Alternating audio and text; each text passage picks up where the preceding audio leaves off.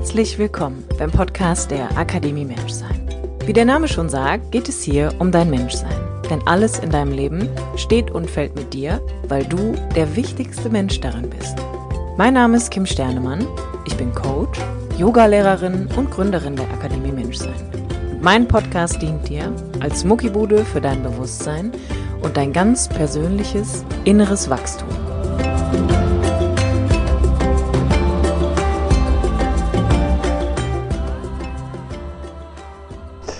Ich finde auch, ja, dass so, du beschreibst es halt aus dem eigenen Erleben und das ist so nachvollziehbar und, und du hast dann auch eben genau erlebt, oh, das ist eben gar nicht nur der Unterrücken, der von der Stabilität profitiert oder mein Kniegelenk oder meine Schulter, sondern diese Stabilität, die natürlich auch eine gewisse Kraft, eine gewisse Ausdauer so auf der körperlichen Ebene voraussetzt und auf der mentalen Ebene diese bewusste Entscheidung, auch sich darum zu kümmern, die überhaupt wahrzunehmen, die macht eben auch emotional so diesen Herzraum stabil, um unter dem Bauchraum stabil, nicht mit Bauchmuskeln und Sit-ups und Sixpacks, sondern um, um auch hinschauen zu können, ohne ins Leid zu gehen, um, um in mir oder auch da draußen den Hunger, das Elend, um, um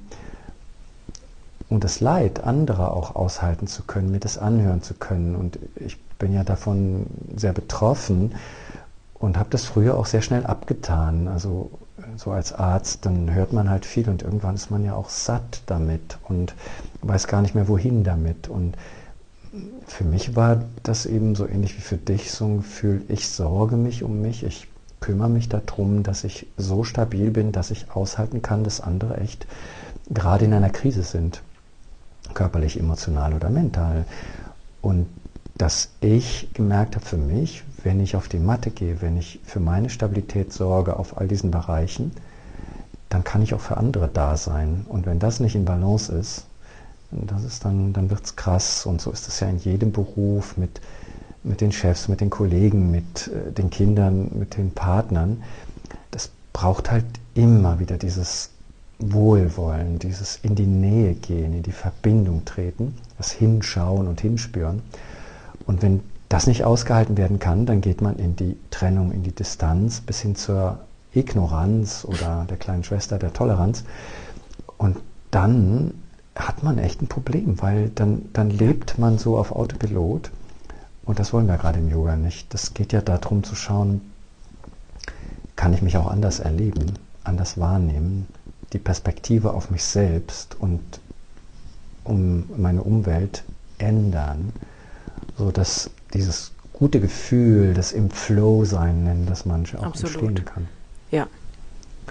Und darüber hinaus auch dieses, das bemerke ich auch immer wieder selber, je schöner und je intensiver und auch bewusster dieser Bezug zu mir wird, also dieses Erleben mit mir, in mir, desto, also ich kann jetzt nur von mir reden, aber desto weniger abhängig habe ich mich irgendwann auch gefühlt von, von, von Meinungen auch anderer oder von Konzepten, die einem so auferlegt werden, sondern irgendwie immer, ich bin immer einfach weitergegangen und habe in mich gespürt und gedacht, okay, was, was will ich denn? Was will, was will denn die Kim da drin eigentlich? Und kann ich Yoga dafür nutzen, um mich von dem zu befreien, was mir häufig von außen auferlegt worden ist, was ja nicht ausbleibt, so wenn man sich auch anguckt, wie wir halt einfach groß werden oder wie wir erzogen mhm. werden.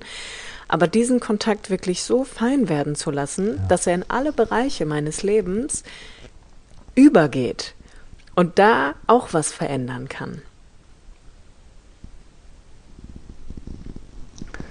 Ja, und das da vielleicht an dieser Stelle auch der Hinweis, was auch das ist ja kein Quick Fix, kein jetzt gehe ich mal zum Yoga und nach zehnmal Yoga-Klasse habe ich so ein Erlebnis, sondern das ist ja ein Prozess, das ist ja ein sich kümmern, den wir vielleicht mit so Entwicklung von Spiritualität beschreiben könnten. Diese Innenschau, das Innehalten, das innere Wetter sozusagen zu erspüren, damit umzugehen, zu gucken, was tut mir jetzt gut. Das ist ja nichts, was von heute auf morgen kommt. Und dennoch ist es so ein, ein unglaubliches, eine unglaubliche Bereicherung. Auf Englisch ist das so dieses Empowerment. Ich werde kompetent mit mir. Ich treffe andere Entscheidungen. Es fällt dann auch nicht mehr schwer, äh, Dinge im Alltag zu ändern, wegzulassen oder hinzuzufügen, mich zu kümmern, dass da so das rechte Maß entsteht. Ja, das, das betrifft dann eben die Ernährung, den Alkohol, das Rauchen. Es kommt ja so mit und mit. Das ist ja nicht so zack und dann hat man alles verändert. Aber auf der Matte kann so dieser Anfang gemacht werden und dieser Prozess angestoßen. Und dann bleibt dieser Prozess im Gang, wenn man übt. Und wenn wir dann als Yoga-Lehrer und Lehrerinnen unseren Teilnehmern so ein bisschen was zum Üben zu Hause mitgeben, so diese, äh, das Feuerchen so anzünden innen drin, oh, das tut gut, das üb doch mal das. Und dann machst du diese drei Bewegungen und, und vielleicht noch eine schöne Atemtechnik dazu, die so eine beruhigende oder erdende oder energetisierende Wirkung haben kann, je nach Bedarf. Dann dann wird da was angestoßen und dann reift das. Und dann sind wir als Lehrer auch die Begleitung. Und und der Übende ist dann, geht in diese Selbstverantwortung hinein und lernt sich kennen und mit sich umzugehen. Und, und ich glaube, das ist am Ende das, was Yoga auch therapeutisch so wertvoll macht. Ähm, das ist eben keine Tablette und keine Spritze, die man nimmt, keine Operation und dann ist alles wieder gut. Ähm, das ist nicht wie, boah, ich kann nicht schlafen, also nehme ich eine Schlaftablette, oh, ich habe Schmerzen, also kriege ich eine Schmerztablette. Das ist ja heute unser ich, ich finde es ganz schwer heute Abend. Ich habe so viel gemacht heute, dann trinke ich Alkohol, dann beruhige ich mich wieder damit oder mache den Fernseher an und tauche in das Leben anderer Menschen ein, die ich noch nie gesehen und die ich nicht kenne und so eine Scheinbeziehung führe oder, oder, oder. Was, wir sind ja wirklich da so eine addictive Society. Wir, wir, lagern das alles aus äh, an Tabletten und Ärzte. Da ist, glaube ich, der Yoga eine der Möglichkeiten, die genau diesen Weg nicht geht, sondern den Weg in die Selbstverantwortung, die eigenen Ressourcen zu erkennen und zu gucken, was tut mir gut, so als zentrale Frage, warum mache ich das da auf der Matte? Und dann kommt man auch sehr schnell dahin, dass ich mir nicht wehtun muss. Ja. Warum sollte man sich wehtun selbst? Das hat niemand verdient und das sind Konzepte, die sind ja vorne und hinten nicht durchdacht. Niemand muss durch Leid irgendwo hin, wo es schön ist. Äh, nach Leid kommt noch mehr Leid. Das sind äh, echte Einbahnstraßen, das bringt nichts. Und da denke ich, hat der Yoga eine Riesenchance, das zu vermitteln, wenn man aus meiner Sicht am wichtigsten die Extreme rausnimmt, die Stabilität in den Vordergrund bringt auf der Körperebene. Und dann kann man nämlich die Challenge, die Herausforderung auf das Atmen und dann auf die Emotionen, auf die eigenen Gedanken, die mich manchmal boykottieren, legen und da gute Lösungen finden. Ähm, und das geht dann nach einer Weile. Dann gehst du auf die Matte, du kommst von der Matte runter und denkst, wow, jetzt weiß ich, was ich mache. Das ist wie ein guter Schlaf, ja, guten Schlaf gehabt zu haben. Wow, du bist erfrischt, ja. der Tag ist anders. Absolut. Ja, ist doch so. Ich würde super gerne noch, vielleicht auch so ein bisschen abschließend, einmal den Fokus auf das richten, was du mh, mm, so in der Mitte unseres Gesprächs gesagt hast. Du hast nämlich noch einmal in Bezug auf äh, Verletzungen ein, ein, eine, ein Hüft-Impingement-Syndrom in den Raum geworfen. Und ich würde dich sehr, sehr gerne einmal bitten, kannst du so ein bisschen erklären für jemanden, der das vielleicht noch nie gehört hat oder das nur von der Schulter kennt? Ich also viele Leute kennen das vielleicht so ein bisschen vom, als Schulterimpingement-Syndrom, einmal erklären, mhm. was es genau ist und wenn es möglich ist, jetzt eigentlich auch so auditiv nur, ähm, eine, eine, etwas nennen, wo, was im Yoga dazu führt oder eine Position nennen, die vielleicht im Yoga dazu führt, dass das begünstigt wird, was man vielleicht dann so No-Go wäre, wenn man mit einem Hüft-Impingement-Syndrom gerade zu tun hat. Mhm das Hip Impingement, äh, die, die Hüfteinklemmung könnte man sagen, die entsteht, wenn entweder der Pfannenrand, die Hüftpfanne oder der Kopf- und Schenkelhalsbereich, also die beiden Gelenkpartner sind ja Pfanne und Kopf mit dem, mit dem Hals darunter, wenn da Wachstum entsteht, wenn da durch Entzündungsprozesse oder äh, immer wiederkehrende Zerrungen, Verletzungen, oder Einklemmung von Gewebe durch extreme Bewegungen eine Verdickung passiert. So wie jetzt im Moment, wo es so schneit und beim Schneeschaufeln die Hornhaut auf den Händen äh, wächst, so wächst halt, wenn man immer wieder die, das Knie zur Brust nimmt zum Beispiel, ganz eng in die Kindhaltung, nennt sich das im Yoga oder Balasana, oder in die Päckchenhaltung, wenn man in Rückenlage liegt, immer wieder an die Grenze geht, dass der Hüftbeweglichkeit in Richtung Beugung oder es nennt sich ein Asana heißt auch die Taube, wo man ein Bein vorne nach ganz stark anbeugt und nach außen dreht und das andere Bein ganz weit nach hinten streckt, so an beiden Hüften gegenteilige Extremreize setzt. Und dafür gibt es noch zahlreiche andere Beispiele wo die Beweglichkeit ans Ende und dann noch ein Stückchen weitergeführt wird. Macht man das also oft immer wieder, dann kommt es ganz natürlich zu einer Verdickung des Gewebes. Dann wird sogar der Knochen wachsen, so wie die Kalkschulter, eine Umwandlung der Supraspinatussehne meistens, also des, der, der, des Armabspreiz, der Armabspreizsehne, da wandelt sich die Sehne in Kalk um. So ist das an der Hüfte dann, die Kapsel, die, der Schenkelhals, das Labrum, so heißen diese Begriffe, die werden dann umgewandelt und verdicken. Die bauen Schichten auf. Und dann kommt es immer früher zum mhm. Andocken, sozusagen zum Kontakt und die Beweglichkeit wird immer geringer. Und durch das immer wieder Anklatschen oder Andocken oder Komprimieren der Gewebe äh, kommt es häufig auch zu Entzündungsprozessen. Also der, der, Körper wehrt sich, der sagt Bescheid auf alle möglichen Arten und Weisen. Und dann wäre es an uns zuzuhören ne? Äh, und nicht eine Faszienrolle zu nutzen, um das alles wegzubügeln oder auf, auf, auf sogenannte Trägerpunkte rumzudrücken, sondern einfach die Ursache zu beheben. Weniger ist mehr. Wegzubleiben von dieser Grenze. Und das betrifft die, die weiten Grätschen ebenso wie die starken ähm, Anbeugungen und Streckungen des, des Hüftgelenkes oder mhm. auch die extremen Rotationen. Immer wieder bringt man Gewebe in eine äh, Lage, in einen, einen Spannungszustand, in dem es als solches wachsen muss, um sich zu wehren, um, um dem Stand zu halten. Das ist ein gesunder Gewebsstress eigentlich bis man ihn übertreibt oder zu häufig macht. Und dann kommt aus diesem Impingement, entsteht dann Bewegungseinschränkung, Entzündung, Knorpelschädigung und dann kommt es dann häufig zur Arthrose und, und am Ende dann nach langem Weg womöglich auch zum Gelenkersatz. Mhm. Und das ist nicht nur an der Hüfte so, dass zu viel gemacht wird Ganz oft ist das dann vergesellschaftet auch mit vielleicht ungünstigen Ernährungsgewohnheiten, die die inflammatorischen, die entzündlichen Prozesse fördern, Zuckerübermaß oder ja, andere äh, Lebensmittel, so Fastfood-Sachen, die, die in unserem Körper im Grunde nichts zu suchen haben. Also das ist nie, boah, ich mache jetzt diese Bewegung und dann habe ich Nip Impingement, sondern, oh, da ist Ehrgeiz dahinter, da ist ähm, ich halte mich anders nicht aus, ich möchte mich spüren dahinter. Da ist, äh, jetzt endlich mache ich Sport und ich werde belohnt und davor machen und ähm, als Lehrer vielleicht das zeigen wollen, dass es gut aussehen kann, plus Ernährungsgewohnheiten, Trinkgewohnheiten und so weiter. Das ist ja nie nur ein, ein Grund, wenn wir über körperliche Beschwerden sprechen, ist es auch nicht monofaktoriell. Mhm. Aber das ist ein Hauptgrund. Und dann nicht zu, dahin zu gehen und das irgendwie wegzudehnen, also ähm, wenn Dehnung oder Zerrung ein Grund ist, ist es nicht möglich, mit dem gleichen Mittel das wegzubekommen, ja, sondern dann wäre wirklich Zuwendung, Wohlwollen, Sanftheit und Vergleichbares.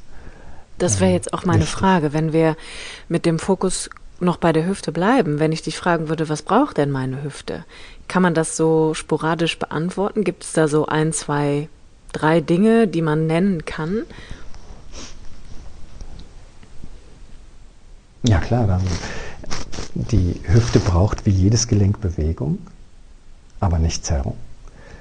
Die Hüftmuskulatur braucht Kraft und da ist es eben die Frage, um, welchen, um welches Bewegungsausmaß herum, was muss abgesichert werden, also da sollte dann Kraft sein.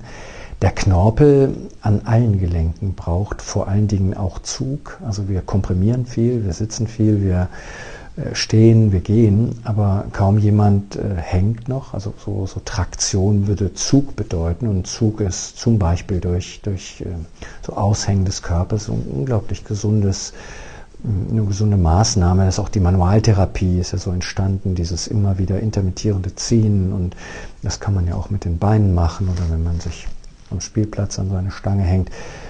Und dann braucht es gesunde Nährstoffe, weil unsere Gelenk Flüssigkeit natürlich aus dem besteht, was wir essen und trinken, vor allem über den Darm aufnehmen. Und da wählen dann auch manche Leute, warum auch immer, äh, vielleicht nicht so ganz sorgfältig aus.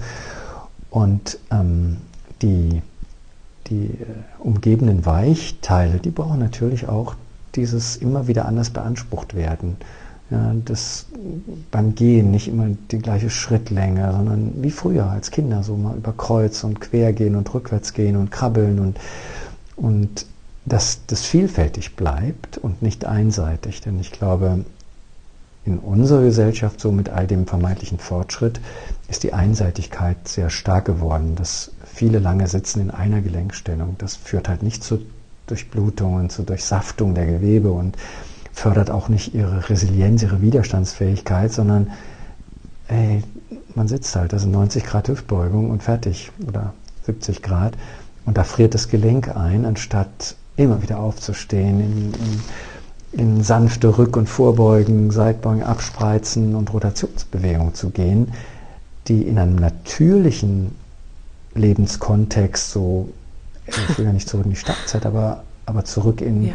mehr Bewegung, ja, so dass, hey, man muss nicht immer auf dem Stuhl sitzen, ja, dass, dass wir das in Frage stellen, wenn unser Körper gesund bleiben soll, wenn wir schon alt werden wollen, dann müssen wir ihm auch diese Reize bieten.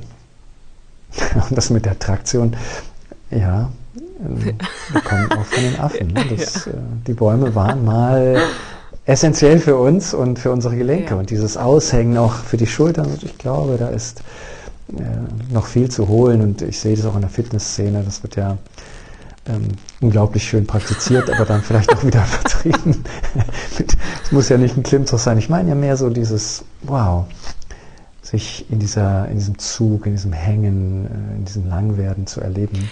Absolut. Ich muss noch eine Sache ergänzen, als kleine Anekdote, lieber Günther. Ich habe, ich glaube, das war meine erste Ausbildungswoche bei dir vor drei Jahren, drei oder vier Jahren. Da hast du gesagt, es ist ja auch, ähm, warum denn nicht, wenn man eh schon laufen oder joggen geht, kann man ja auch mal rückwärts laufen oder über Kreuz oder über den Waldboden krabbeln. Und ich mache das tatsächlich seitdem. Und es ist mittlerweile so, wenn ich im Duisburger Wald dann hier mal laufen gehe, dann ist es eher so, als würde ich so wirklich durch den Wald tänzeln, manchmal auch auf allen Vieren. Und es gibt Leute mittlerweile, die treffe ich dann. Und dann haben sie irgendwann mal gesagt, was machen Sie denn da, junge Frau? Da habe ich gesagt, Mensch, das ist mir mal empfohlen worden. Ich ähm, trippel hier ein bisschen durch den Wald. Ich erlaube mir einfach auch mal anders zu gehen und meinen Körper auf andere Art und Weise zu erleben. Und die machen das mit. Also ich treffe ganz häufig einen etwas älteren Mann, der ist so Mitte 60 und der hat gesagt, ich habe das beibehalten. Der läuft jetzt auch mal rückwärts oder über Kreuz oder krabbelt mal so auf allen Vieren äh, durch den Wald, wenn nicht gerade Schnee liegt. Also das ist gerade, beziehungsweise schon ein, seit ein paar Jahren, ähm, geschieht das hier im Ruhrgebiet im Wald. Also nur, dass du da Bescheid weißt. Ja, wir sind Hope-Spots, oder? Ich finde das hier auch, wenn ich hier in Zehlendorf, wenn wir, wenn wir hier spazieren oder joggen, ich sehe das auch ganz oft, dass wir, was ich uns mit zu den Augen führen oder eben verrückte Dinge tun im Laufen oder mal ein Rad schlagen.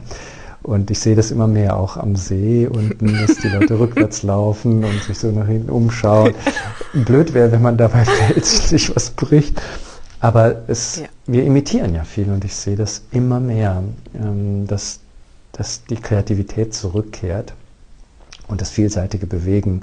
Und da ist die Yogamatte natürlich ein unglaublicher Nährboden und das kann so bereichernd sein, wenn man eben nicht immer dasselbe macht und auf die immer gleiche Weise, sondern das variiert und kreativ mit sich in, in so einen Dialog geht. Ja, es ist Mega schön. unglaublich cool. Ich würde sagen, wir haben es jetzt schon wieder 55 Minuten lang geschafft. Ich würde mich einfach an dieser Stelle bei dir bedanken für ähm, deine wunderbaren Antworten und auch deine Sicht auf die Dinge. Und ich glaube, ich würde das einfach beenden, indem ich sage, wir hören uns nochmal zu einem anderen Thema. Weil das schon, das hat mir sehr viel Spaß gemacht. Vielen Sehr Dank. Gerne, liebe die Zeit verfliegt. Die verfliegt immer sehr schön und das, ich finde das auch sehr angenehm. Bis Ja, bald. dann bis Günther. bald.